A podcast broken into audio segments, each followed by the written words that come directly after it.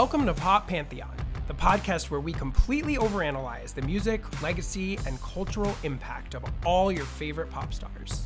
I'm your host, D J Louie the fourteenth, and I'm a D J, writer, and all-around pop music fanatic.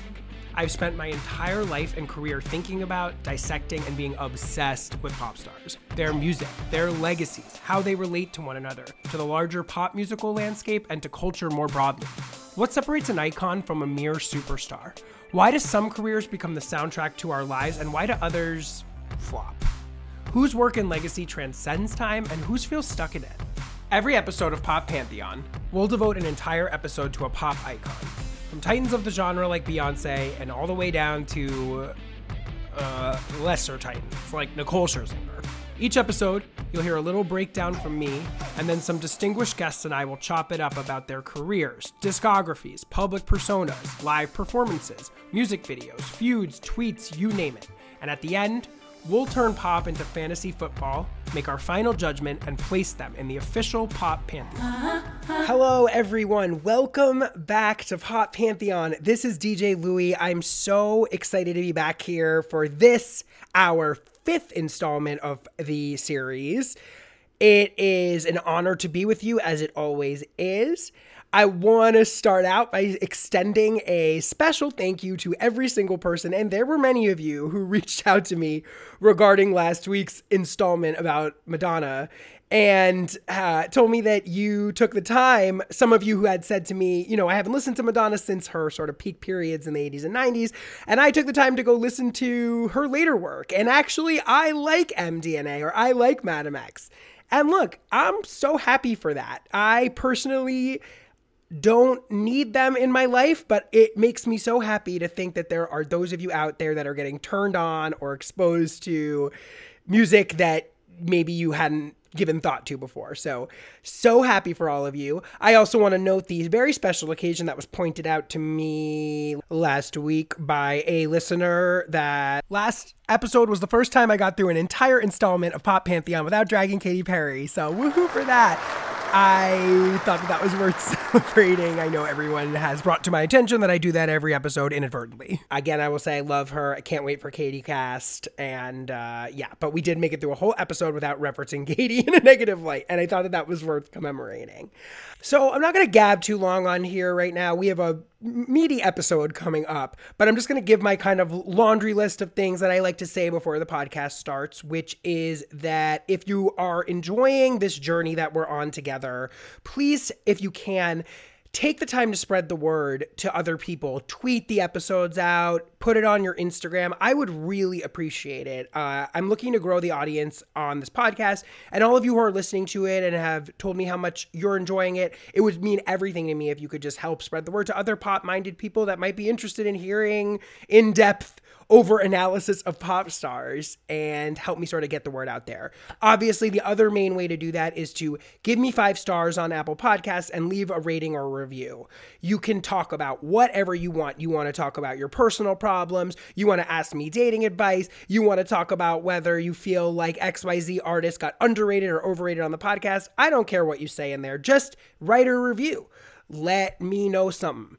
And that really helps get the podcast in front of other people. So any of that would be so, so greatly appreciated by me. We are also on social media at Pop Pantheon Pod, mainly on Instagram. The Twitter, I haven't quite figured out yet. It exists, but I don't quite know what I'm doing with it yet. Mainly on Instagram, Pop Pantheon Pod. Come give us a follow. We play lots of fun games on there. And after this, uh, every episode now, I'm going to start putting questions and engaging topics up there for us all to debate about the episode that week. So go over to there for more tangentially Pop Pantheon related content. And I also wanted to bring up something that friend of the pod, Catherine, brought to my attention last week, which is this app called Shuffle, which you can automatically download your podcast feed into and allows you to sort of like engage in conversation with other listeners as the episode is playing. So you can kind of talk with other people via text, like as you're listening to the episode, and we can all sort of engage in public there. And I thought that that would be a really fun thing for Pop Pantheon and for everybody listening, because I know everybody likes to chime in. This is,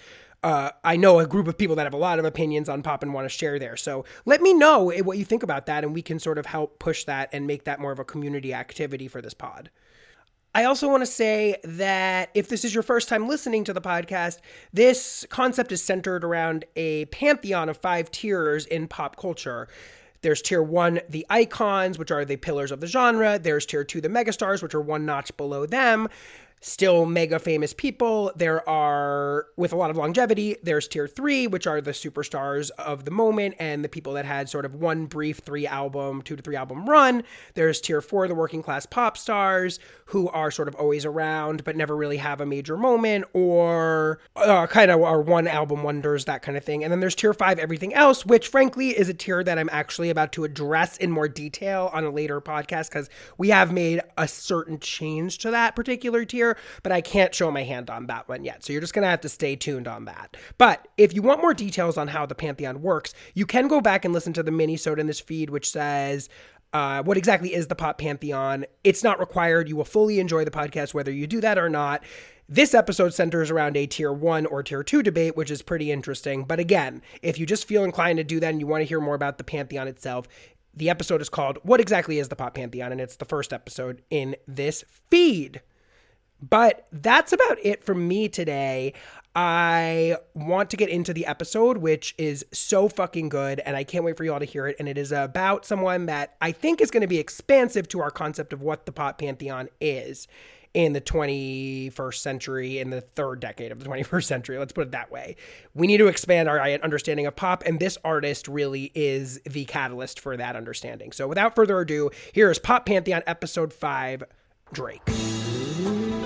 You know, a lot of girls be thinking my songs are about them, but this is not to get confused.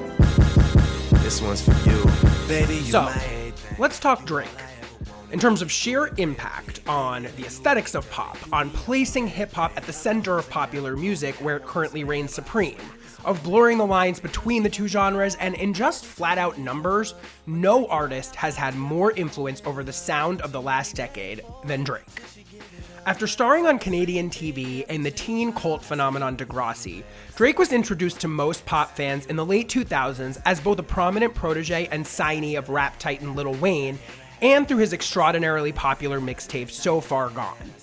So Far Gone presented Drake as somewhat of a new paradigm when it comes to rappers. His pedigree was not rooted in the most common streetwise hip-hop tropes we'd come to know at the time, but was instead about turning the drama inward, with self-reflective, over-analytical, often dour, heart-on-his-sleeve lyrics, presented with vocals that blurred the lines between classic rapping and melodic singing, a radical innovation for its time. So Far Gone also presented Drake as pop's newest lovable goofball on the first hit single of his career, Best I Ever Had.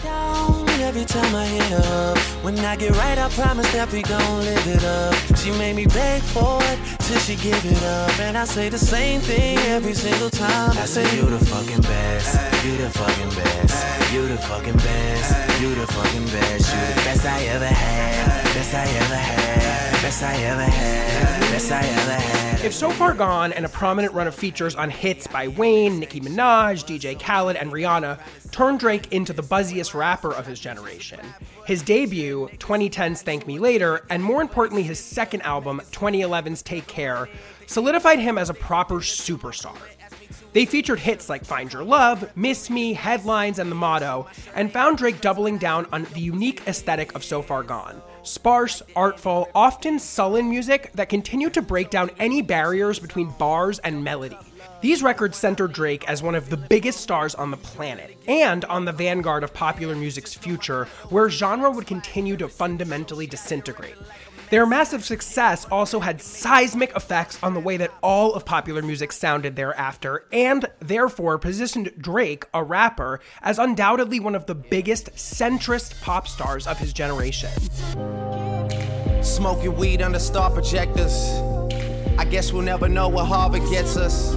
But seeing my family have it all took the place of that desire for diplomas on the wall. And really, I think I like who I'm becoming. There's times where I might do it just to do it like it's nothing. There's times where I might blow like fifty K on a vacation for all my soldiers just to see the looks on all their faces. All and Drake's run of success only built through the twenty tens. Albums like twenty thirteen's Nothing Was The Same and twenty sixteen's Views, along with smash hit mixtapes like If You're Reading This It's Too Late and More Life, continued to grow Drake's fame, influence, and expanded his singular aesthetic, which at that point had filtered down through both pop and hip-hop to great effects. An artist as far-ranging as trap rapper auteur Future and New Zealander pop star Lorde. They showcased Drake's ability to omnivorously absorb subgenres, trap, dancehall, afrobeat, eighties synth pop, into his sonic world without ever losing the essential Drakeness of everything he touched. And everything he touched turned to gold.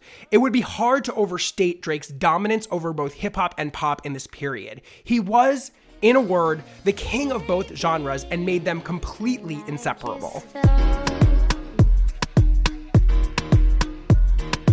Grips on your ways, front way, back way. You know that I don't play. Streets not safe, but I never run away, even when I'm away. O T, O T, there's never much love when we go O T. I pray to make it back in one piece. I pray, I pray. That's why I need a one dance. Drake has also proved himself to be a masterful user of social media and the internet, making music videos like Hotline Bling that were tailor-made to be memed, or generating massive interest in beefs with rappers like Meek Mill and Pusha T, and of course stoking endless rumors about his romance slash crush on Rihanna. And now, more than twelve years plus since So Far Gone, Drake's run has continued pretty much unabated. His most recent album, for instance, twenty eighteen Scorpion, featured three number one hits. God's Plan, In My Feelings, and Nice For What, definitive singles of the end of the last decade. Get your motherfucking roll on. I know shorty and she doesn't want no slow song. Had a man last year, life goes on. Haven't let that thing loose, girl, in so long. You been inside, know you like to lay low. I've been people what you bringing to the table. Working hard, girl, everything paid for. First, last phone bill, car, no cable. And as always in these little bios, the numbers don't lie.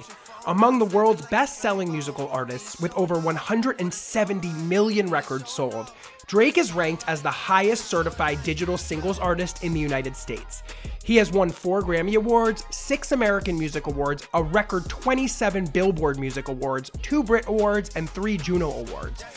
Drake also holds several Billboard chart records.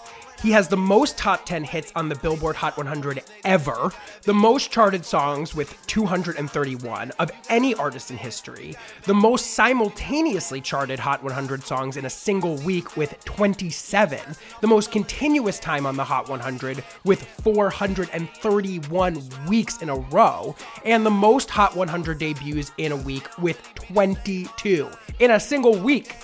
He also has the most number one singles on the R and B Hip Hop Airplay chart, the Hot R and B Hip Hop Songs chart, the Hot Rap Songs chart, and the Rhythmic Airplay charts. On the pod today for a bit of a supersized episode on perhaps the most influential pop star of the last decade is Wall Street Journal digital editor Myles Tanzer. As you'll see, Myles is a veritable wealth of knowledge on both Drake and pop music over the last decade plus. So this convo really runs the gamut and touches on all aspects of Drake's career, along with the massive impact it's had throughout both the pop and rap world since his emergence. We also get into a first for this podcast that I'm wondering uh, might be a little bit controversial, a true debate over whether Drake has ascended to the top tier of this pop pantheon. It's a beefy episode, guys, but it's really a fantastic one, so let's just get right down to it, shall we? All right, so I'm here with Myles Tanzer, digital editor of The Wall Street Journal magazine, and longtime friend, I would say. Right, Myles? Yes. Hi. Thanks so much for having me. It's my pleasure. I feel like we go way back at this point. Time flies. We do. We definitely, definitely yeah. do. I'm so happy you're here, and I think I might have alluded to you in our pre-roll emails here that, like, as a gay male pop fan running a pop podcast, we have yet to address a male on this podcast. So, yeah, I mean, that's much like my iTunes listening history. Like, they don't pop up too often, so they I'm happy don't. to bring the first.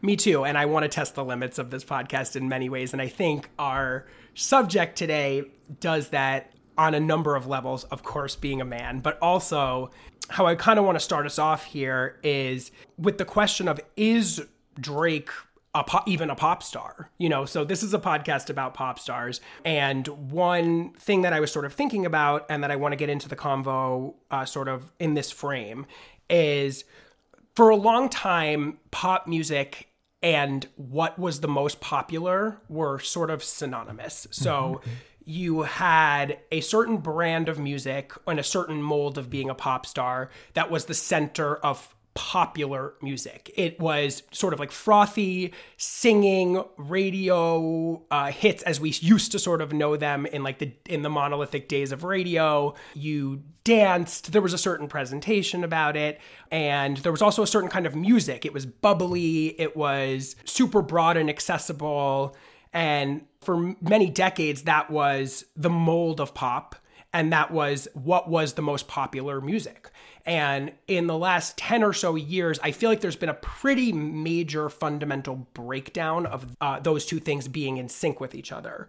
This sort of bubblegummy pop that used to be, for the most part, in the last few decades, the most popular kind of music has almost receded and become niche in its own way. And hip hop has sort of emerged as the central, most popular genre in music. When you're looking at charts, when you're looking at Spotify, most of the music on there is much more either directly hip-hop or adjacent to hip-hop, and that sort of frothy pop that we once thought of as the unbreakable center of pop music is not there anymore. So Drake, to me, is the catalyst for that, or one of the main catalysts for that, and just makes me question, you know, I guess I want to start off by asking what I said at the beginning, which is, is Drake a pop star? That I I think the shortest possible answer is yes. I think before we talk about that, though, it's like pop music was considered bubbly and all those things because for a long time, pop music was considered white music. And like there mm. was a distinction between artists. Like Michael Jackson broke that mold. And so none of this would have been possible without him, which is complicated for a million reasons. But I mean, the way I think you are correct in that hip hop for a number of years now is the most popular form of music in the world, and not just the United States, which is another huge factor too. You know, the globalization of listening habits between Spotify and YouTube and all of these platforms, hip hop is king. And for a very long time, including, I would argue still now, Drake is the king of that. So I think you could argue in a lot of ways, Drake is one of, if not the biggest pop stars in the world, bar none. Yeah, I agree. I mean, do you think Drake would classify himself that way? I think he pokes fun at it, like, you know, pop style, his songs, like he frequently references the fact that like he is king, you know, he, I'm sure we're going to get into charts later. For the majority of his career, especially what a lot of people consider like the strongest years of his career, he was not the king of the charts, but his music was insanely popular. And that in itself created this interesting sort of thing where like Drake was a megastar of like unbelievable kind of influence, but at the same time wasn't really seen that way, and the world has kind of caught up to him in a lot of ways, I would say. Right. And his influence has filtered through both hip-hop and pop in a way that has almost like remolded it in his image almost. Yeah, exactly. I mean, you wouldn't have The Weeknd without Drake, but at the same time, you wouldn't have Drake without The Weeknd. Nor would you have, you know, Billie Eilish, I don't think. Nor no. would you have Lorde, or, you know, and I think we mm-hmm. we'll get into, as we get into this more, about why exactly that is. Totally. But in terms of this rapper as pop star mm-hmm. paradigm, would you classify Drake as the first rapper who is squarely also a pop star? Or, you know, I think back, uh, my brain goes back because I'm old, to Jay-Z. And mm. I think about sort of Jay-Z as a fundamental inflection point in terms of a rapper who very actively and successfully over a long period of time treaded the line between mainstream popular success and being sort of a credible rapper. But there was always sort of a dichotomy. It always felt like Jay-Z was a rapper who could cross over into pop and have pop hits, but he was very much still classified as a rapper, which at that time felt very cordoned off from being a pop star. It felt like a totally different ecosystem, even if it in- intermingled. And it certainly did. I mean, there was a whole era at the beginning of the two thousands where, you know, fifty Cent was the biggest, you know, artist on earth, and Ja Rule, and all of these rappers who would often collaborate with singers and create sort of a hybrid of hip hop and pop. But I guess I, I, looking back, I don't know that I would feel comfortable calling Jay-Z a pop star, even though he was obviously a very popular performer. Yeah. You know, th- one of the most. Yeah, I think Jay-Z did an incredible amount to move kind of the needle into making hip hop and rap the most popular music in the world. And without his influence, that wouldn't have been possible. But I agree with you that, like, the first thing that came to my mind when you think of Jay-Z is not pop star. I would say, like, also, like, I think Eminem had a lot to do with moving rap music into popular music. Again, he was a wider face on M T V and T R L translated into his music defining pop for that era. And, you know, the way he was always talked about in the same breath with Britney Spears and Christina Aguilera, you know, he was a very piece of pop culture that kind of connected with pop music. But Slim, what if you win? Wouldn't it be weird? Why? You guys can just lie to get me here, so you can sit me here next to Britney Spears. You shit, Christina Aguilera better switch me chairs so I can sit next to Carson Daly and Fred Durst and hear him argue over who she gave head to first. Little bitch put me on blast on M T V. Yeah, he's cute, but I think he's married. Yeah, and, and one thing that's interesting, I think, about Jay-Z and Eminem that I think also highlights Drake's innovation, or one of the major ones, is the other thing about that era in crossover rap stars of, you know, in the Jay-Z Eminem era, is there always felt like there was this sort of like delineation between their radio music and their sort of like, this is my for the streets music. Like, mm-hmm. I remember Jay-Z used to get clowned all the time for making Change Clothes or making songs that were more squarely aimed at having pop radio hits. Mm-hmm. And there would always sort of be like, you go on the album and you listen to the Black Album and you go like, oh, there's the radio song. There's the song for the, you know, that's more for rap fans, you know, that kind of thing.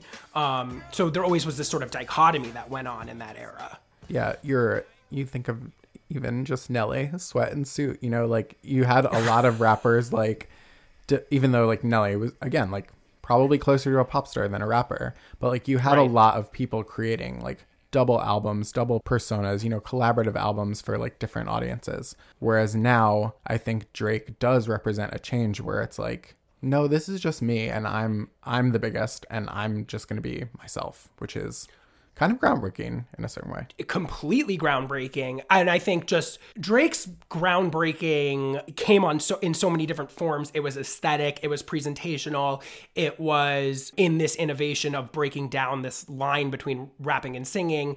But in terms of talking about rappers as pop stars, I don't think we can move on from that historically until we bring up Kanye mm-hmm. as perhaps maybe the Uh, the only rapper I can think of prior to Drake that I would maybe more or less classify as a pop star. I don't know if you think that.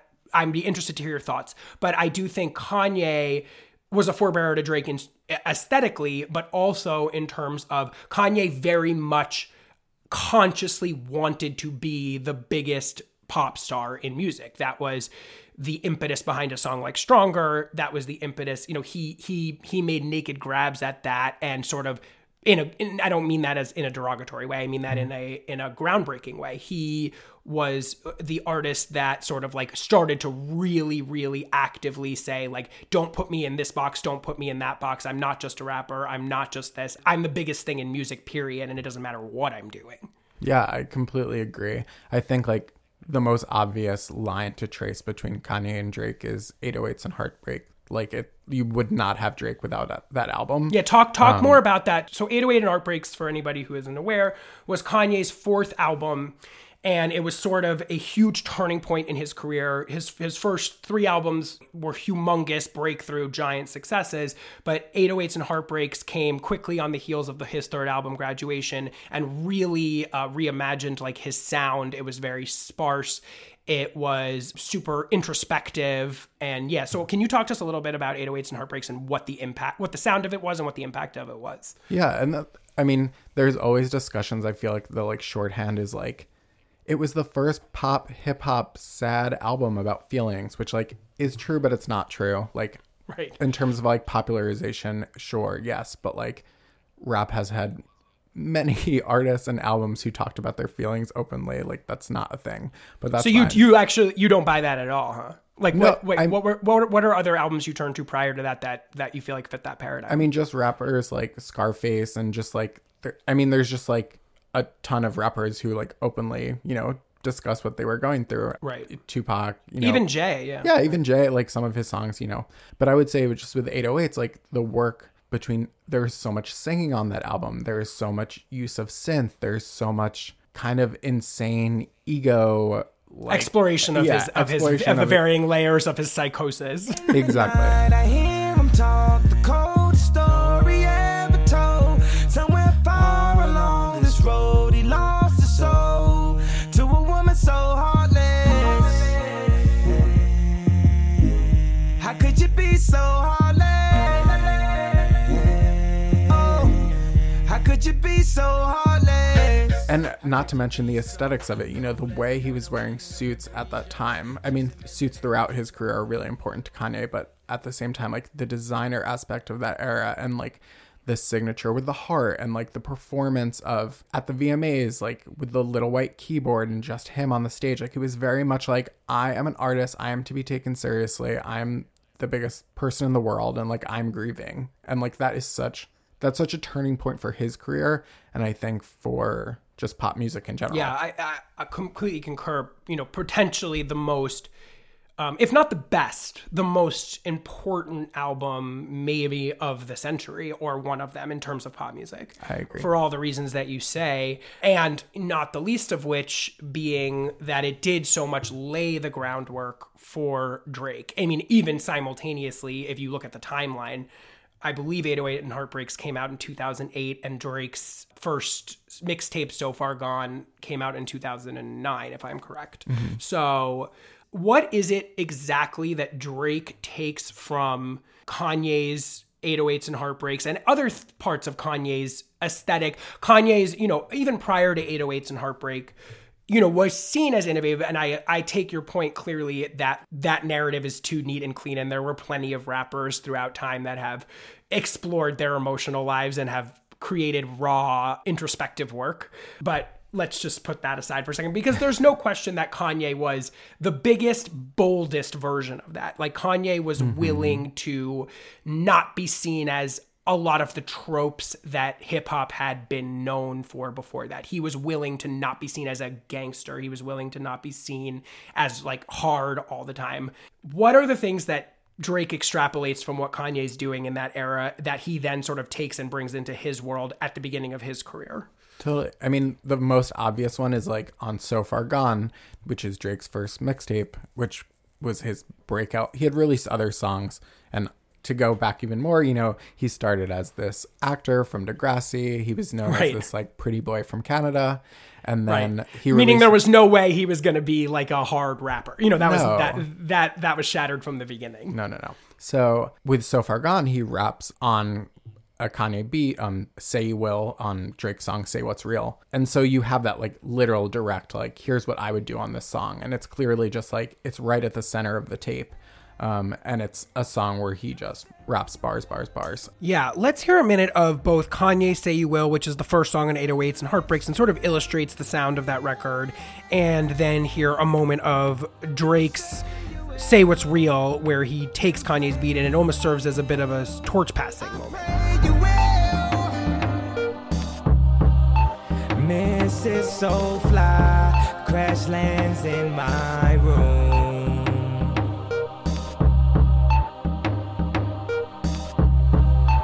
Can't waste no doubt. Transitioning from fitting in to standing out.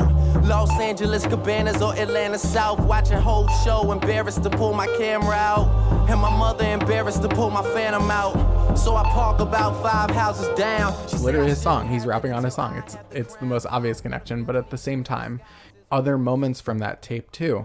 You know, I don't think you get Drake rapping on top of like a Peter, Bjorn, and John song without right. like Kanye being into like indie music and, you know, having that as as touchstones and have it be like cool. That makes me think of something, which is another element of Kanye that I think Drake has taken and blown to the most maximalist extent, which is this Kanye's non-fealty to what hip-hop was supposed to sound like and an omnivorous suctioning in of every possible influence and genre without limitation. So mm-hmm. Stronger was seen as so innovative because of Kanye's willingness to like dabble in electronic music and dance music, and he always sa- he drew samples from so many different artists. And as you were saying, Drake rapping over Peter Bjorn and John, which is was a you know indie uh, a, an indie act of the late two thousands, represented sort of like that was radical at the time. That was mm-hmm. like something that hit that rappers didn't normally engage with, sort of indie pop, indie pop or indie rock music. Mm-hmm. So I guess I want to drill down a little bit on like what Drake was doing, taking the ball from Kanye on those early albums.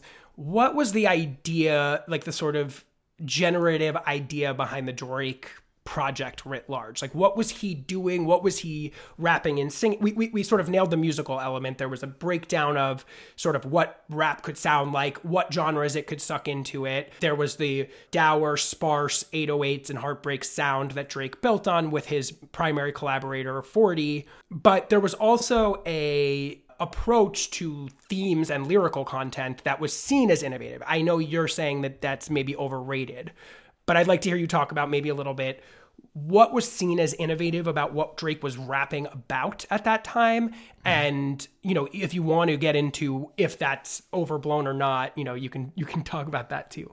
Actually, before I came on, I was thinking, and I think you were the one who introduced this concept to me of like playing music for the guys and playing music for the girls. Like, right. Was that?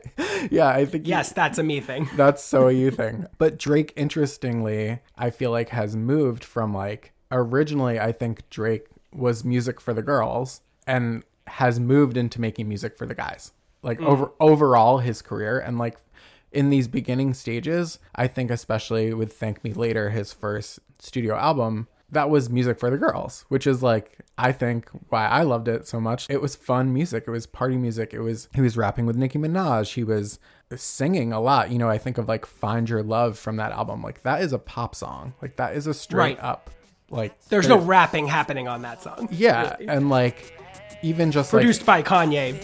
Just yeah.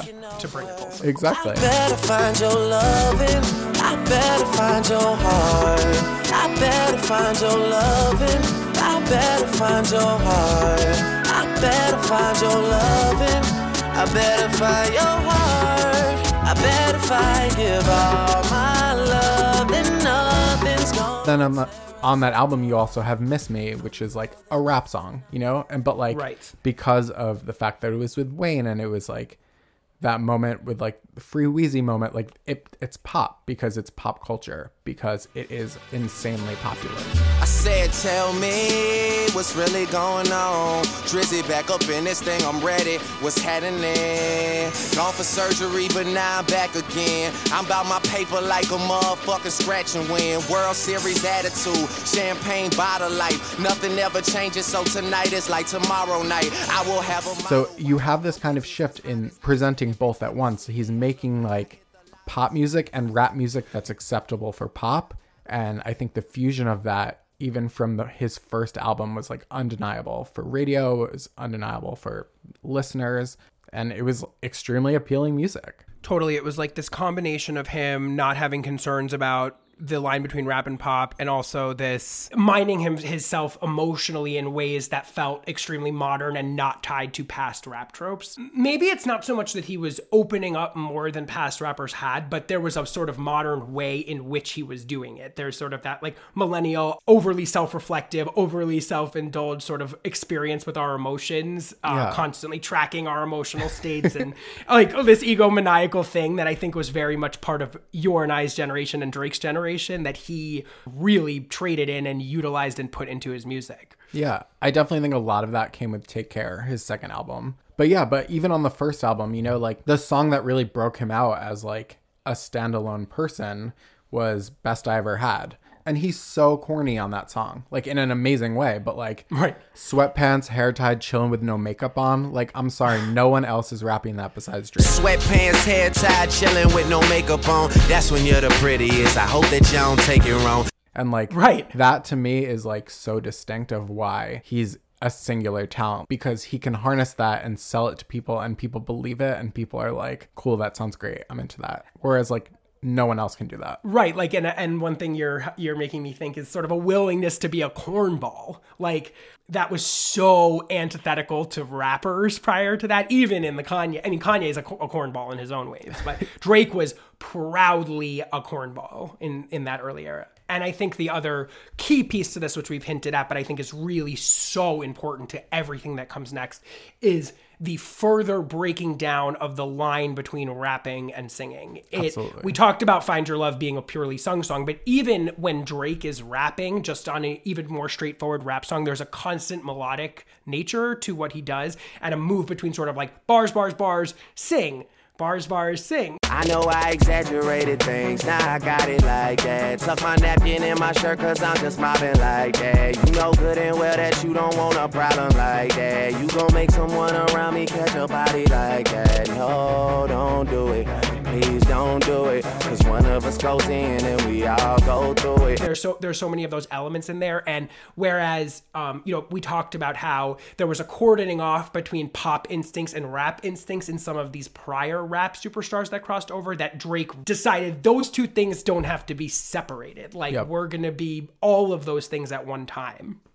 Yeah, I think of, I just hinted at it a little bit, but especially with like the neuroses and everything, but on Take Care, I think he really puts like ink to paper on that, where he is straight just, up just, like... Before you go on, I'm just going to totally. position the audience. Yes. So we have Drake emerges in two thousand eight with So Far Gone.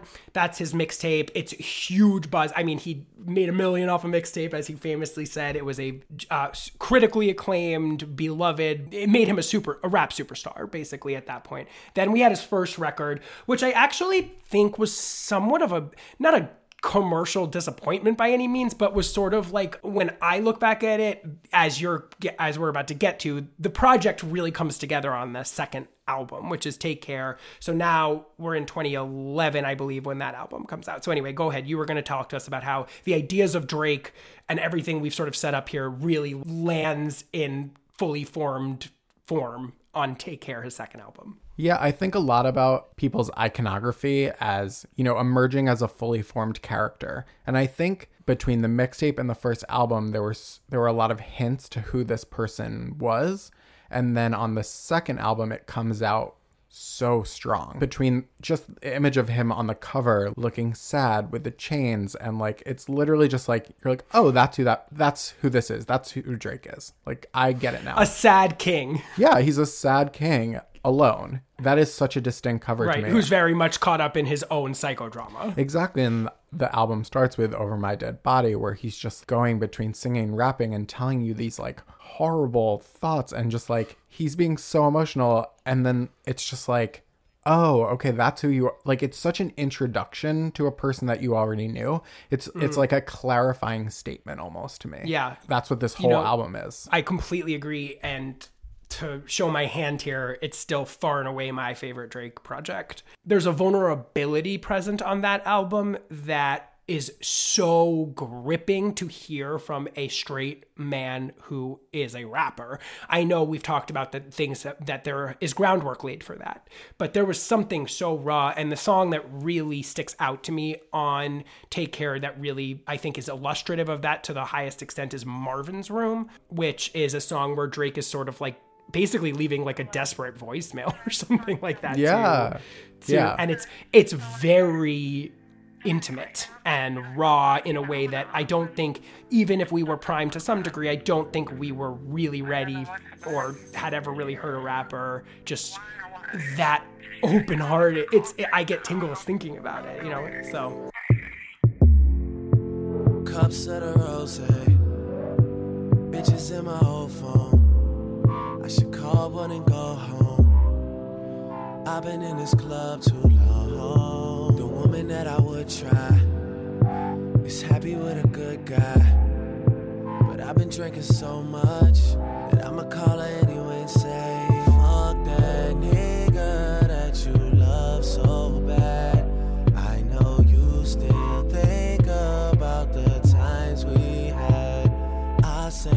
fuck that nigga that you think you found. And since you picked up, I know he's not around. Oh, are you drunk right now? I'm just saying you could do better.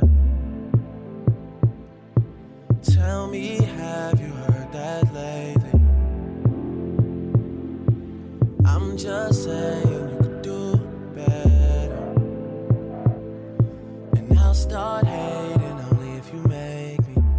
Yeah, it's inc- it's a heartbreaking song. I mean, this person is. is like a miserable person. Yeah, and right. It's just, I mean, it's clear that like bad things have happened to him, and he's really sad. But it's so honest. It's you know, it's it's heartbreaking to listen to in a lot of ways. It is. And when I think about like the the rap songs that laid the groundwork for it, for some reason I keep wanting to say this, so I'm going to put it out there. I think about the Jay-Z song "Song Cry," which was on the Blueprint in two thousand one and was, for Jay-Z at that time, seen as such a raw, vulnerable look inside of somebody that had such a Teflon personality. And the entire conceit of Song Cry is, I cannot show emotion, period. So I'm going to like let the song do the talking for me here. Like if I, I, I am in pain, but I can't show it. I am in pain, but I can't show it. That's sort of like the Song Cry, like thesis. I can't see him coming down my eyes, so I gotta make the song cry. I can't see him coming down my eyes, so I gotta let the song cry. Uh, I can't see it coming down my eyes, so I gotta make the song cry. I can't see it coming down my eyes, so I gotta make the song cry. And Marvin's Room is such a a a. a contrast to that to me, because it's very much like, I'm going to show you everything about me, and I'm going to, even though I'm this big tough guy, like I'm going to show you like my heart. Yeah. It's probably still like one of his most definitive statements. And the thing I love about this album is that it's such a ho- coherent statement. It's like, mm. it just makes, from top to bottom, it's like, I'm showing you my emotions every single time, even on the fun songs like Make Me Proud with Nicki. Like, what kind of a hook is like, I'm so proud of you? Like, that is right. so right. painfully earnest. I'm so, I'm so, I'm so, I'm so, I'm so proud of you. I'm so, I'm so, I'm so, I'm so, I'm so proud of you. And like, I love that. Earnest like, is a great, great word for what, for Drake too. Yeah. He, I mean, he's wearing everything on his sleeve, especially uh, on this album. It's just like, the emotions are so strong. And and I think, all right, so so that's the uh, that's the thematic lyrical innovation slash codification of Take Care. We're talking you you started to talk about the sound. What's the sound that is present on Take Care? Obviously, we've talked about eight oh eights and Heartbreaks, but there's a very distinctive Drake sound that he creates with his cadre of collaborators, which mainly consists of forty, and then there's also Boy Wonder. There's a bunch of producers that are in his stable. Drake famously, when he became... when he was coming up, did not go to the go-to rap producers of that day. You know, that was still an era where when you started to become a famous rapper, like you made a song with the Neptunes, you made a song with Timberland, you made a song with blah, blah, blah, blah, blah. Drake very much rejected that idea and worked in-house with a group of people and crafted a very specific sound that I would go on to say is the most influential sound of pop, therefore. So... or what's the word I'm looking for? Henceforth. So, so, so what I just would like to, again, sort of maybe try to get into like what's happening sonically, because Drake is an omnivore with music. He, he draws, I had a thought in my run earlier that he's the, he's very much uh, Madonna's child in many ways in terms mm-hmm. of like spotting a subculture and going like, all right, I'm bringing this into the mainstream. I'm bringing that into the mainstream. So, mm-hmm. I mean, if, if anything makes Drake a pop star, it's being Madonna's progeny, but I digress. But everything that Drake sucks in, Drake sucks into his world and sonics. And I just want to sort of help illustrate for the audience a little bit, like what is that sonic world? If you had to describe it, what would yeah, you say? Uh, just sonically, you can't talk about Drake without talking about forty. His, produ- his producer, Noah Shabib, who goes by forty. They've made everything together. Props to Jews in hip-hop, guys. Yeah. And They've Drake made, too, actually. Yeah, exactly. They've made everything together. And the way he's recorded, a like, famous thing about it is that his voice is insanely loud. His his voice is in front of everything. And mm-hmm. especially for the time, Amanda Petruzich has written about this for The New Yorker, and lots of people have talked about this, but like specifically for iPhone headphone listening, there is no one better than Drake, because it's literally just him speaking directly into your eardrums, because mm. he is like basically screaming on top of the music. That wasn't how music sounded. That was like a very no. smart innovation. Agreed. By forty. And and then sort of on this bed of sparse, almost hazy, like every extra element is removed from the music. It's often dark, sometimes slow. I mean, there's there's faster, obviously we have faster Drake songs, but even on a song like Take Care, which is an up-tempo song, there's a dour, intimate, self-reflective quality to the sonic palette of the production. As you say, Drake is front and center. His voice, what he's saying, the intimacy of hearing him speak into your ear, and the music almost gets out of the way of that in a certain way. It's bare bones, but every sound is refined to its like maximalist form or something like that. And it creates this sort of like hazy, introspective quality in the sonics of it that matches almost and complements what he's doing with his voice. I've asked about you and they told me things, but my mind didn't change and I still feel the same. What's a life with no fun? Please don't be so ashamed. I've had mine, you've had yours. We both know, we know. They won't get you like I will. My only wish is I die real, cause that truth hurts and those lies heal, and you can't sleep thinking that he lies still, so you cry still, tears all in a pillowcase. Big girls all get a little taste, ah, pushing me away so I give her space, ah, dealing with her heart. You know, the other part that I want to sort of bring into here, here is pop. So the, the the contrast here, if we're talking about Drake becoming a pop star, is that while this is all happening, while Take Care is, you know, um, helping make Drake the biggest rapper in the world, the biggest pop music and the center of pop music radio couldn't be more opposite than what Drake is doing on Take Care. It's Katy Perry. It's Born This Way. It's Kesha. It's this loud, in-your-face, broad, E D M-inflected, super bright-toned, maximalist dance pop music. You know, I think that's an important sort of like context to put this in, because what Drake's doing in a way arrives like a stealthy ship in a submarine and sort of nukes mm-hmm. that. Yeah, exactly. And I do think that like even in rap at the same time, you think of like all those insane Lex Luger beats and all of like maximalist big, big, big sounds. And at the same like time, Rick Ro- like Rick yeah, Ross. And Rick Ross records. I think I'm Big Meech, huh? Larry Hoover, whipping work, hallelujah. And, and everything. And to have this be the counterpunch to that, it's just like, oh, it's it's just him. It's just his voice. When really, mm. like, there's so much going on. Sometimes, the sometimes the music reminds me almost like when you smoke weed and like all of a sudden you realize like you're too high and you're just so in your head. Like that to me is like what Drake's music often like makes me feel. Like. Yeah, or took took a half a Xan and passed out on yeah. the flight, as he would do. Exactly. So. How does post Take Care, we how do we start to see Drake's music filter through what we think of as more traditional pop music? So we were talking about briefly the E D M boom that mm-hmm. you know, which in a way was the uh, was the end of a thirty-year era of like a certain specific kind of pop that I was talking about earlier in the podcast, where pop had to be frothy, pop had to be fun, pop had to be broad, pop had to be all of these things in order to like get played on the radio. Drake is emerging at in this moment and sucking everything into his vortex uh, as he explodes as the biggest rapper in the world. And then as the E D M moment sort of starts to crash in twenty twelve, twenty thirteen, I think we start to see the beginnings of Drake's children who are not just rappers. You know, that's what's interesting. Like Drake's influence here extends so much further than in the rap world. It is in, he's fully ensconced in the pop world.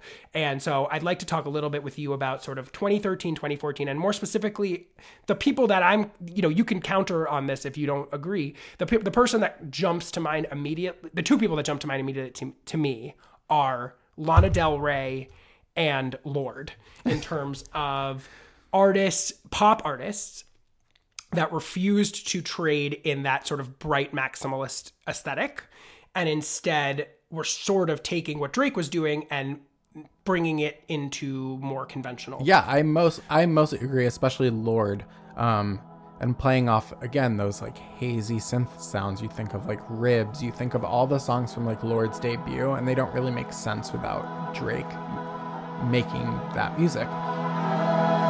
Drink you spilt all over me. Lovers spit left on repeat. My mom and dad let me stay home. It drives you crazy getting old. And with Lana too, it's like, again, you have this, like, you have Drake as this character that, of, like, sadness and misery, and right. then you have, like, Lana as that foil, and it's it's actually kind of surprising that, like, they never worked together. I mean, she worked Agreed. Ex- she's worked with The Weeknd a bunch, and, like, I guess that's how she's, like, embraced that sort of sound. But yeah, it is kind of surprising. And when you think of some of those beats on Born to Die, like, if you think oh my of... God, uh, yeah. You know, those are straight up Drake beats. Like, if you think of, uh, what's the one I'm thinking of? Uh, uh, maybe it's Born to Die, the song. I mean, mm-hmm. like, the sort of, like, hazy, minimalist, very slow torch song, you know, with a hip-hop sort of production quality to it, beats. That is a Drake beat, more or less. You could picture Drake picking that up and rapping over it in two seconds. Mm-hmm.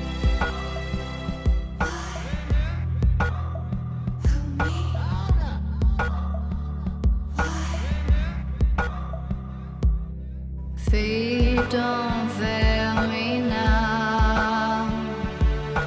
Take me to the finish. But that was very counter to what was happening with most of the big, you know, pop stars of that time. Like, that was very counter to Lady Gaga. That was very counter to, to um, you know, Katy Perry, to Kesha, to, uh, you know, to Calvin Harris. You know, all of the stuff that was so big at that moment.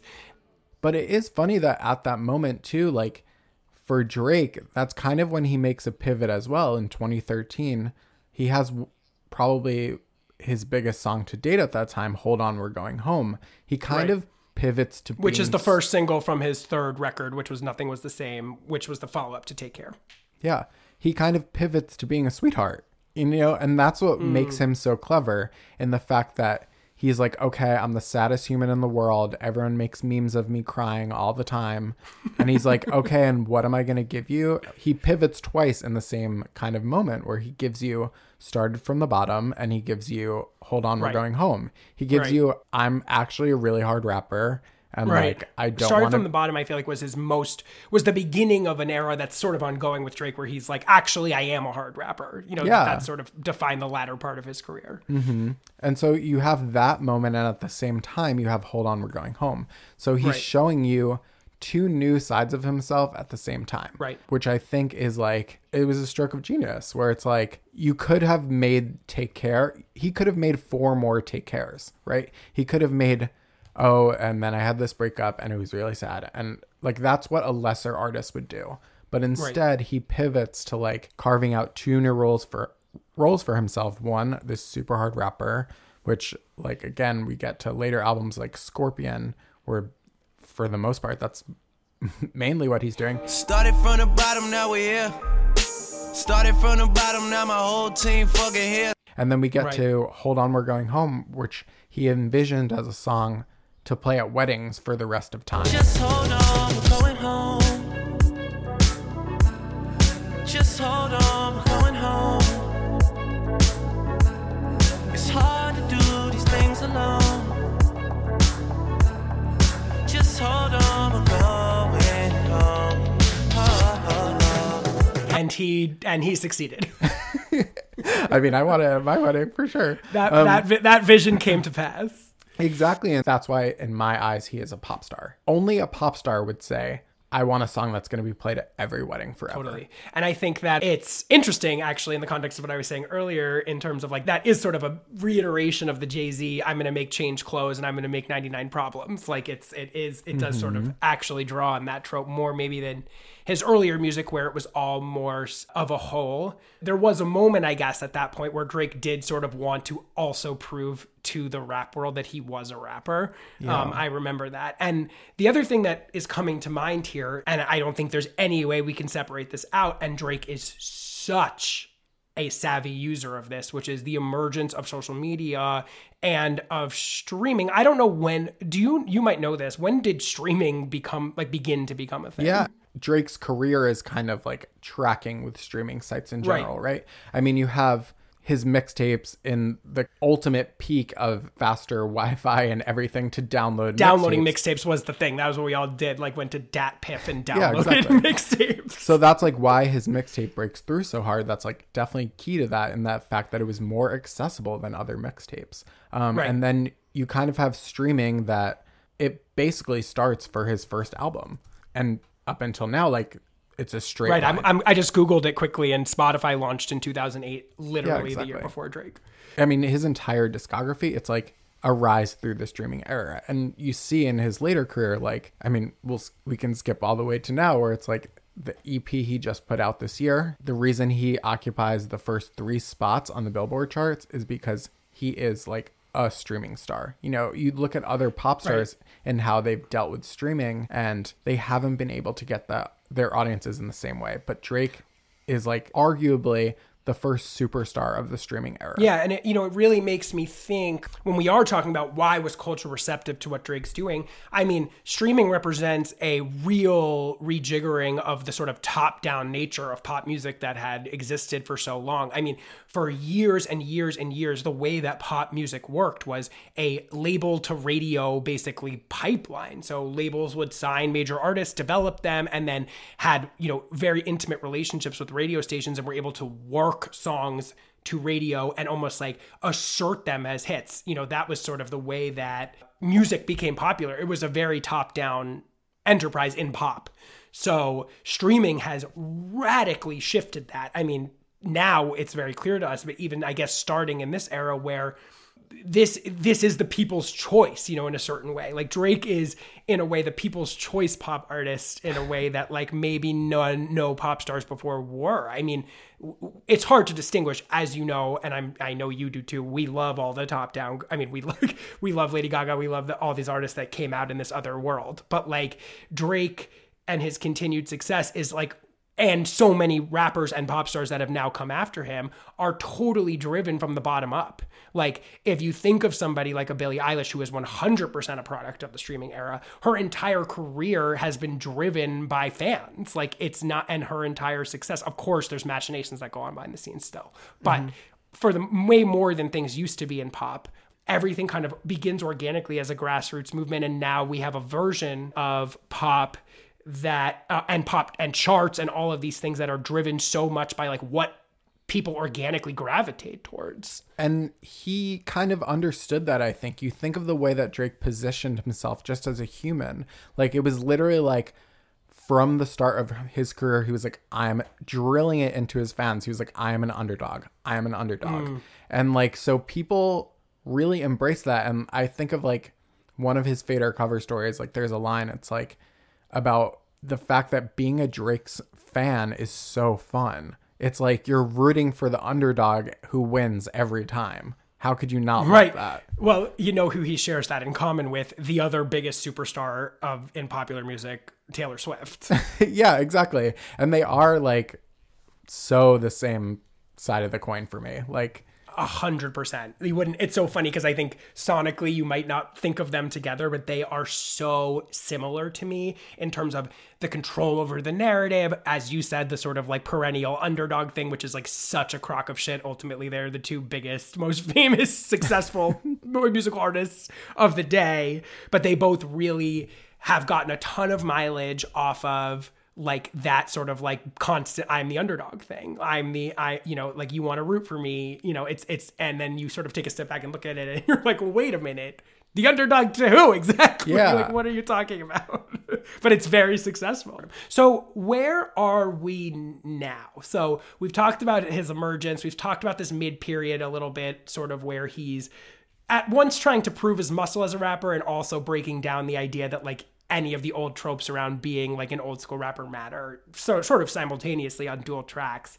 Now, you know, over the last few years, Drake is still the biggest star in music, probably, or one of them. What has sort of been the, the landscape of the last few years of Drake? Like, let's say starting, maybe starting with Views on. So Views, Views was a proper studio album in twenty sixteen, and that was the record, just for reference to everybody, that featured One Dance, it featured Controlla. I think again, as with everything with Drake, everything gets filtered in the Drake world, but everything still sounds like Drake, which is one of the most unique aspects of Drake's stardom, is like no matter what he suctions in. And I think Taylor is, this is true of Taylor, and there's an essence of them that permeates and takes over that sound. It, they never feel like they're sort of slaves to what they're dabbling in. And so even though Views was sort of the, the one of the aesthetic choices on Views was to incorporate dance hall, which is, you know, tied to Toronto, his hometown, because there's a huge Caribbean culture there, uh, but filters it through the Drake world. And then More Life was a mixtape that followed soon after that was very much rooted in like global pop sounds, right? Like Afrobeat, dance hall. Where where are we with Drake, and where does Drake fit in with everything else that's going on in pop? Yeah, I think from Views, you have this album where people kind of thought Drake at the time was kind of trending towards this world sort of sound of taking things from all these cultures and making this creation, you know, the Toronto at the center of the world kind of idea. And Views is kind of thought of this sort of look back at, at Toronto. You know, it's it's one last assertion of like, okay, like I love Toronto, I love rap, I love Atlanta, I love all these things put together. And then you move into More Life, which is he finally delivers on this promise of, okay, I can make the biggest kind of world sounding music. Grime, dance like, hall, Afro. He's literally just, you know, on a globe world tour of just like picking up things as he travels. I cannot tell who is my friend. I need distance between me and them. Gonna have to teach. And like it works, and I think it was super successful. And then from there, we get into kind of complicated territory. I mean, right. You have Scorpion, which is the album not, that comes next. I mean, I think his, that was twenty eighteen. Yeah, right? twenty eighteen. It's yeah. his fifth album, and it features and the song. The songs you might sort of reference for that are "In My Feelings," "Nice For What," "God's Plan." I mean, he's this is a huge record, and also, you know, these are all number one singles. I mean, Drake. I, I just want to make sure everyone's clear. We're still dealing with Drake as like literally a titanic monolith in the pop landscape at this point. Yeah, and a, in a certain way, it's kind of looked at as a disappointing album, um, even though it has his most number one singles. Yeah. Um, but by that time again, which is we, so fucking nuts, yeah. Myles. Like, I mean, I cannot, I can't like the Drake was so big his whole career. So the fact that we're talking about ten years in and we're still reaching new peaks of like commercial success is literally jaw dropping, because I'm recording these episodes. I've, you know, I've done a bunch of them at this point. This does not happen. Like it's only, no. only at the tippy, tippy top of pop music does an artist at ten years in just continue to keep building to new commercial heights. I mean, it's really, really unique. I just want to illustrate that for everybody. And it's, It's. I think it speaks to the way that we said before, the world has kind of shaped itself around Drake. Right. You know, the, the rise of streaming and the rise of YouTube. But, you know, you have this album Scorpion, and it's it has these massive singles with hugely viral videos. And, and again, like, at this point, like, it has a ton of radio play. You know, these are the biggest songs in the world. Kiki, do you love me? Are you riding? Say you never ever leave. But at the same time, there's kind of this nagging notion, and it's kind of followed him since then, of like, oh, Drake fell off. He's not the biggest he's ever been. Well, everyone's wait. Everyone waits for the king to topple, Myles. I mean, that's just that's just a product of being so big for so long. It kind of goes back to what I was saying earlier, which is like, it's so rare for someone to be this huge for so long. And I think there's probably plenty of people that are like, kind of like, what the fuck, man? Like, you know, it's like it's it is. pretty impressive, you know. Totally. Like you earned it, and when you popped off on your ex, he deserved it. I thought you would've won from the jump, that confirmed it. Track money, Benny. You know, this is a good segue to the Pantheon discussion. So, I guess I, I per, just to put my cards on the table, I miss some of the early Drake persona. Like, as much as I do like hard rapping Drake, which we get a lot of these days, and fun pop, sort of broad pop Drake of In My Feelings and Nice For What, I love all of that.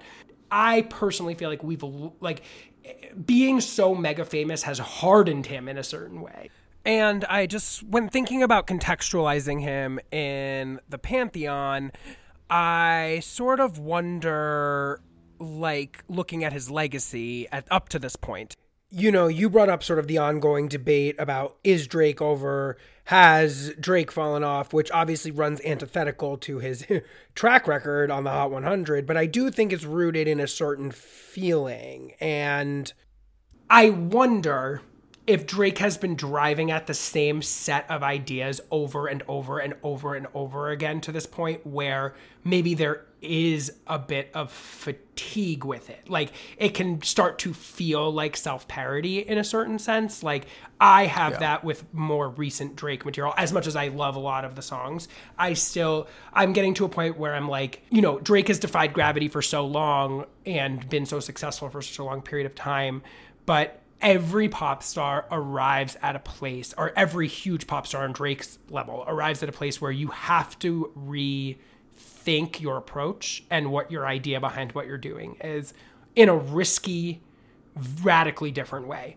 And again, I bring up Beyonce's self-titled album. I bring up Ray of Light. I bring up these albums where like artists like very uh, boldly sort of threw out what people came to know about them and like took on a completely different approach. And I wonder, like, are we reaching that phase with Drake? Like, have we reached sort of like the logical conclusion of like the huge, big, earth-shattering, changing ideas that Drake presented to us in twelve years ago? You know, have we reached that conclusion?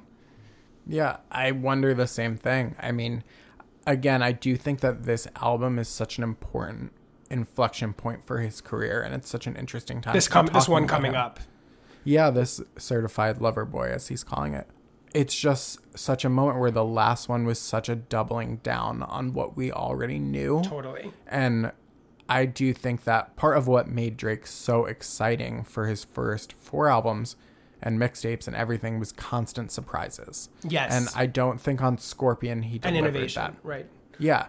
He did, he. I don't think he delivered that many of them. Whereas I'm hoping on the next album he can really surprise us, something new. Right? Yeah, yeah. Because he's clearly capable. I mean, it, you know, so much of this. I mean, he is a genius as a musician, as a as a maker of music, as an understander of culture. So one has to imagine, and he's also extremely self-aware. Like he he drives his own narrative so clearly, and he's so aware of what the narratives are about him. He must be aware of that on some level, that that the world is ready for that. But I don't necessarily hear that in the music, in the three songs he dropped the other day. Or I'm just no. gonna put that out there. All right, so this is a, I have a little bit of like tingles talking about it because because it's a scary thing to put out there. So far, we haven't even really gotten into the. Well, that's not true. We we did we I did record an episode on Madonna, who is obviously in tier one, but it wasn't like a debatable topic. You know, it wasn't like right. me and Rich sat there and were like, "What tier is Madonna in?" Um, so, to me, if we're talking about the pantheon and we're talking about Drake, I mean, we're talking about.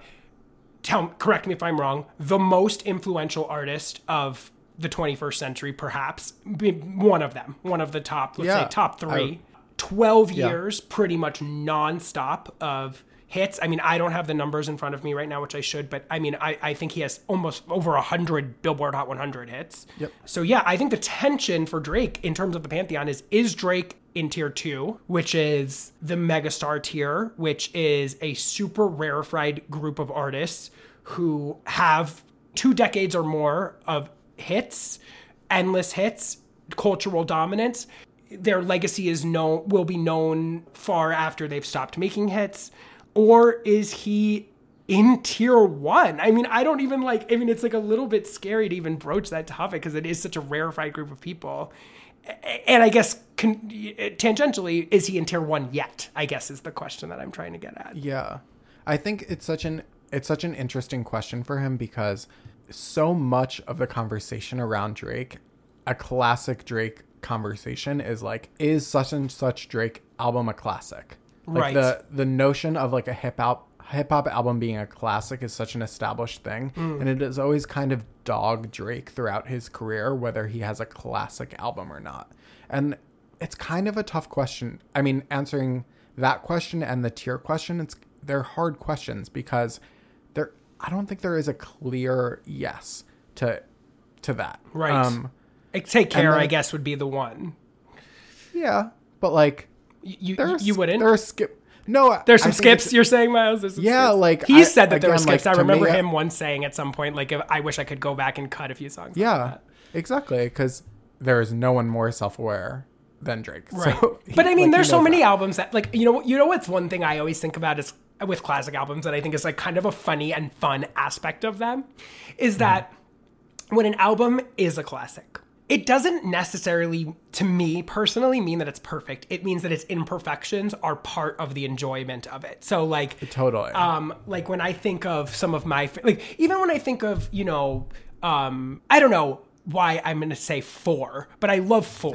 I don't, I don't know if you would yeah. consider four a classic. To me, it, I think it's it, it's certainly debatable as a classic. But, like, there are songs on four where I, namely, I Was Here, the ballad at the end, that, like, make mm-hmm. me cringe so hard. I'm like, this is not a good song. But, like, yeah. I still will listen to it when I listen to four because it's part of the experience. It's part it's of part the of whole. listening to four. Yeah. I totally get that. Yeah. But then, yeah. But then, so I would be willing with... to say that Take Care, in spite or because of its flaws, is a classic. But I know that this debate rages. Yeah, I could totally buy that. I think, again, going back to this question of right now, I think right now is what's keeping me from saying, yes, he's a tier one. Right. I think, like, up until now, he is such a solid tier two because he's so innovative. Right. He's He has longevity. Right. He has such a distinct character. He has distinct era, eras. Like, he's such an iconic artist. Yes. You know, he he has songs that are... You know, for me to get to tier one or tier two, you have to have songs that are so strong. You mm-hmm. have to have singles that are so strong that when you hear them for two seconds, you're just like, oh, that's that person. And I could picture them on stage yep. and I could picture the performance. I could picture the video. Um, and he has that with a bunch of songs. And that will transcend the current moment. Like, I, one of my unique vantage points as a D J is I get to see the way that songs like either stick or don't, like over time, even big hits. Like, you'll see songs that like go off in the moment. They're so big, blah, blah, blah. Everyone wants to hear them. And then you get to two, three, four, five years down the road and like they're not going off so much. And then you have certain songs that like just no matter what, like even if there, these are kids that didn't grow up with it. Like one, the one that's sticking out in my head right now is No Scrubs. If you play No Scrubs to any audience, whether like they're fifteen years old now or not, everyone knows that song, whether they know who T L C is or not. And I feel like Drake's, a lot of Drake's most indelible hits will stand that test of time. You know what I mean? Yeah. Yes, um, I agree. And that's, that's, a, that's a key part. And I think the other thing that I'm battling with, which maybe you can help me sort of like get out of is in my like staid thirty-four year old man with a very codified idea of like what pop is and what pop stars are. I think part of what makes the struggle is Drake is a different kind of pop star than a lot of the other people in this pantheon. What he does, the, the, you know, him being kind of squarely is still a rapper, even though we know that those lines, he melted those lines down. He, he's very different than if you look at tier one, like who are these artists? Michael Jackson, Madonna, Whitney Houston, Mariah Carey, you know, Prince. Like in a lot of ways, he's he's remade what pop stardom is and looks like. So it's hard to almost stack it all against each other. A hundred percent. And you think of Drake, like I also think of the live component of it. You know, right. Seeing Drake live, even at his last tour, he's such a unique artist in the fact that like he is dancing in an arena. Right. Like that is, that cannot be understated. Like he has some dancers that come out for songs, but a lot of the time it is him running around the stage right. and dancing and rapping his ass off. Right. Like that, that is no hype man, like literally just Drake. Right. And he's wearing like a bulletproof vest and sweatpants. Right. Like that is crazy. Right. And he's a, like and he's a, I mean, as much as he's all the things we talked about, his, he comes from rap. There's not anybody else in this top tier that comes from that background. You know what I mean? Like, no. And that's, you know, and I'm not saying that that excludes him by any means. I de- I feel that he's primed to become one of these icons, you know, if, if given, you know, those choices. But I think I do agree with you that I don't think he's quite in tier one yet. And I'll tell you what the main thing is for me is what we were just talking about before we got into this conversation, which is I'm waiting for him to surprise me and for the, a, a completely reimagined version of what Drake is that makes me excited about him again. And I'm missing that at this moment. I'm very curious to see, and what I think it could be for me is parenthood. And I think mm. that's like, if he can figure out the trick of that, mm. and like really present that as yes. a thing, mm-hmm. I think that like that could be like a brilliant move. And like Jay-Z has like with four four four like has touched the waters of that, but mm-hmm. like I feel like he's told it through the lens of like infidelity and therapy.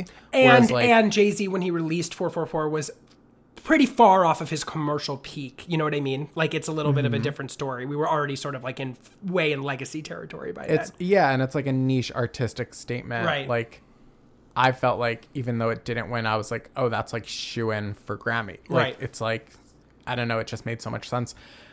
But I think if Drake could, I don't know. I just feel like, like that's a lane, or just like doubling down on dance in an interesting way. Like the Parenthood thing is is genius, Miles, because you know what what albums have I kept referencing that are like examples of this? Yeah. The self-titled Beyonce album and Ray of Light, two albums which were pop, pop stars in their thirties becoming mothers and sort of incorporating that perspective into their music. You know? I think as pop fans, we spend a lot of time examining the like child star to mo- sexy independent right, yeah. woman pop line. Right. And like, yes, like love that storyline. Sounds great. Of course. Duh, a, like, cla- a classic, a tried and true yeah. classic.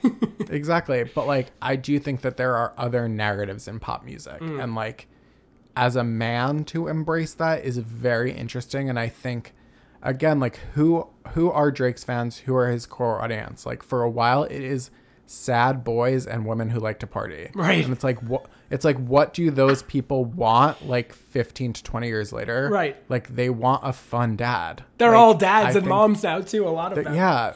There are sad dads and, and moms who want to go out and party. And like, I do think even with Scorpion too, like all the fun songs on Scorpion are like gym and treadmill songs. And I think he's like very aware of that. Yes, too. Absolutely. Like he, He's just so conscious of like what his audience is looking Jim for. And Treadmill songs. That's hilarious. And like, yeah.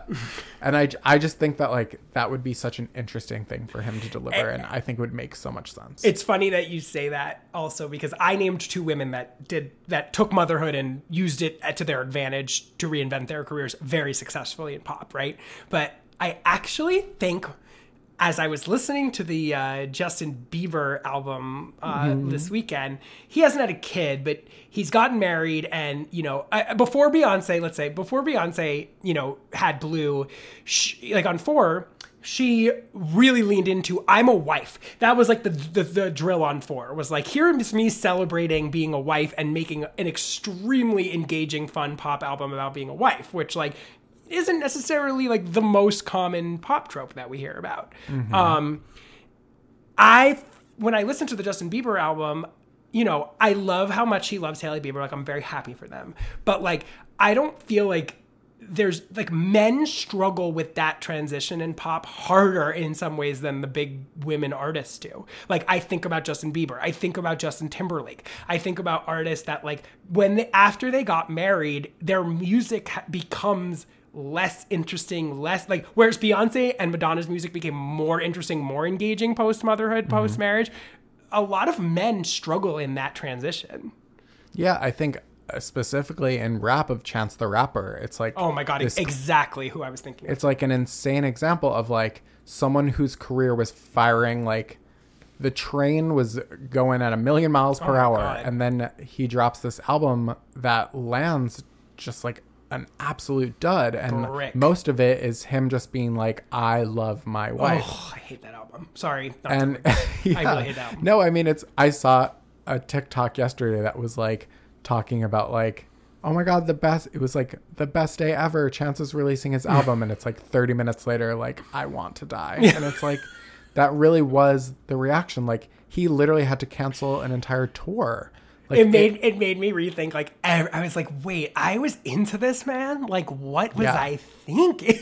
It was like, the, that, co- it was the comments bad. Were killing me. It was literally like, I took a my Chance three hat to college that semester. It never left under my bed. And I was like, oh. Damn. It's so sad because Chance like seems like a really nice guy, but man, that album was a brick. But yeah, I think Drake finding a way to mature as a pop star and a rapper in a way that, while still being the biggest, would...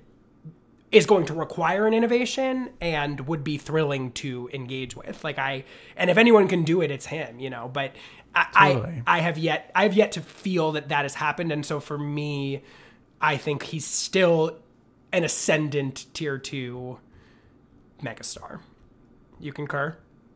I agree. All right. Well, before we go, um, I like to go out on, like, with Drake, he's so big. It's like, are there lesser known Drake songs? I'd love if you could share, like, just some of your favorites, but maybe that are a little bit less obvious. It can be an album cut. It can be anything, but just something that you think is just like a great Drake song that, like, is underappreciated that you'd like the audience to hear. It's, like, definitely a known song. Yeah. But I do think that, like, like it's a very big song. Yeah. But I do think that, like, Too Good, his collaboration with Rihanna, uh-huh. like his maybe lesser known collaboration with Rihanna is still like an incredible song. Love like I song. listened to it the other day and I was like, I was like, I know this isn't work or, you know, some of their like bigger collaborations, but I'm like, wow, this is an amazing song. They I'm have like, such good chemistry together. Like they, on, on, on music, in music, not in award show acceptance speeches. Let's put it that way. Um, yes. All right. So we're going to go out on Too Good. Myles, thank you so much. This was awesome. Thank you so much for having me. I loved how you are a wealth of knowledge and a lovely person. So thank you so much. And um, I hope that you'll come back and talk to me maybe about maybe a girl next time, or maybe you'll just be my resident dude. Seriously, I'm so masked today. I've never been this masked in my life. We appreciate it. Thank you so much. I don't know how to talk to you. I don't know how to ask you if you're okay. My friends always feel the need to tell me things. Seems like they're just happy. All right, so that's all she wrote, guys. That was a doozy. And, you know, I was getting nervous here that we were maybe about to crown our first two to one ascendant pop star on the podcast. And we didn't quite get there yet, but I do think that we set Drake up for that kind of a slam dunk. If he so chooses, it's kind of on his shoulders at this point. And for now, Drake, judgment rendered by Myles and myself, Drake is in tier two, the megastars, and we'll just have to revisit that conversation when Drake releases another project or when that time feels right. I want to send the biggest thank you to Myles Tanzer, a genius writer about music and just a wonderful guy. And I'm so, so happy we got to talk for so long about Drake and every other pop star in existence. I just took a running uh, list of all the people that we talked about, and there's literally a good twenty-five other artists that Drake's career has touched on and has affected or been affected by, which just only centralizes him further as, you know, the most important pop artist of the last few years. And that is something that I don't think any tier ranking can take away from him. So thank you to Myles. Thank you all for listening. And if you enjoy the podcast, please hit subscribe, hit five stars, leave me a review. Let me know if you think Drake is in tier one or tier two. Follow us on social media at Pop Pantheon Pod, wherever social media exists. Follow me at D J Louie X I V on Twitter and Instagram. And I will talk to you guys next episode. Goodbye. Let's go by too fast. I can't keep track. How long did we last? I feel bad for asking. It can't end like this. We gotta take time with this. Cock up your bomba, sit down bonita. Let me see if this is something I can fix. Yeah. You got somebody.